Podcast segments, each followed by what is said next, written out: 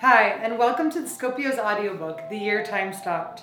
Each week, we will be launching new episodes from each chapter of the book, and each week you will hear mind blowing interviews as well as get to know the artists behind the amazing pictures and stories featured in the book. Chapter number three Hidden Heroes. This is an ode to our heroes, all the professionals and volunteers working during the pandemic, and the ways in which we celebrated them. The essential workers became everyone's heroes. When times got most uncertain, when it seemed like life could be on the line, these hidden heroes did not stop. They made their sacrifices and they did it for the future of humanity. This pandemic may be one of the most defining battles of our generation, and it was a battle fought behind closed doors. Images can never fully capture all the ways our heroes fought. Yet, even though their work often goes unnoticed, these heroes still carry on as they did before, as they will continue to do. Thank you for spending time with me today. Now let's jump into the interviews from artists featured in the chapter.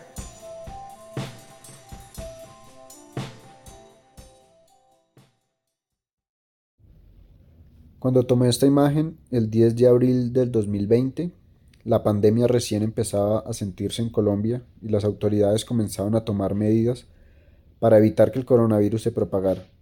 La escena que muestra la imagen fue la primera brigada de desinfección en Corabastos, la central de abastos más grande de Colombia y por la que circulan casi 200.000 personas a diario.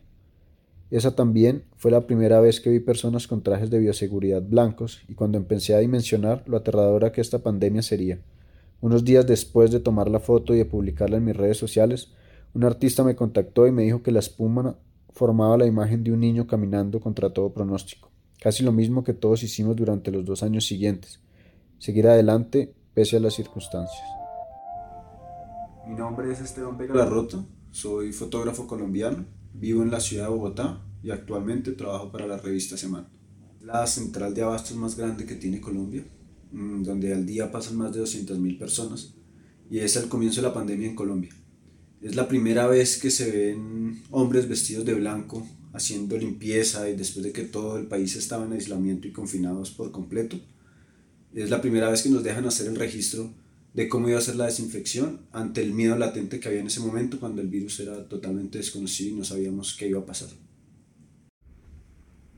Eh, para el momento de esta foto, yo venía trabajando todo el tema del confinamiento con dron, venía haciendo fotos aéreas ya que había visto que era la forma más efectiva de mostrar una Bogotá que llevaba ya más de una semana en aislamiento. Y para este día, precisamente al ser la central de abastos más grande de Colombia, es un lugar que por su tamaño y espacio es bastante grande. Sentí que era un día especial para poder usarlo y poder mostrar las dimensiones de limpieza que estaban haciendo en ese lugar. Eh, y fue importante para mí haber cubierto este tema y esta historia en particular fue importante porque primero era el registro de un acontecimiento histórico Segundo, al trabajar en un medio de comunicación, el, cada día el trabajo que yo hacía era una forma de informar a los colombianos, era un aporte que uno hacía. Y tercero, siento que también era un reto el poder lograr una foto diferente en un mundo que estaban todos los fotógrafos eh, haciendo imágenes relacionadas al tema. Entonces creo que también era un, un reto personal como fotógrafo y para crear algo diferente.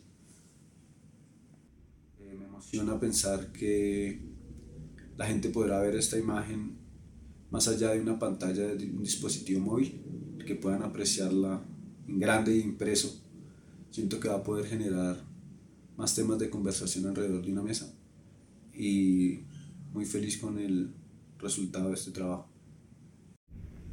Yo soy colombiano, soy de un país al que por años eh, globalmente lo han conocido por temas negativos como el narcotráfico y la violencia. Y creo que es el momento que la gente cambie ese imaginario y empiece a verlo como un país rico en biodiversidad, en culturas, en etnias, un país perfecto para que los fotógrafos puedan hacer miles de trabajos y proyectos personales sobre temas ambientales y culturales.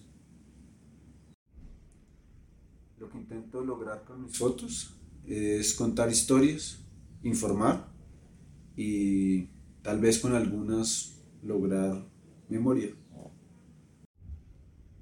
Decidido ser fotógrafo a los 23 años, después de haber pasado por dos carreras. Primero estudié administración de empresas, luego artes. Eh, es cuando me doy cuenta que lo que realmente quería hacer era contar historias, dedicarme a la fotografía documental. Y en, en un comienzo siempre mi emoción fue trabajar en medios, que es lo que actualmente estoy haciendo. All right, I hope you enjoyed that last episode and learned something new. Don't forget to tune in to the next episode to see what other crazy, incredible, creative, and empowering lessons you can learn from the photos in this book.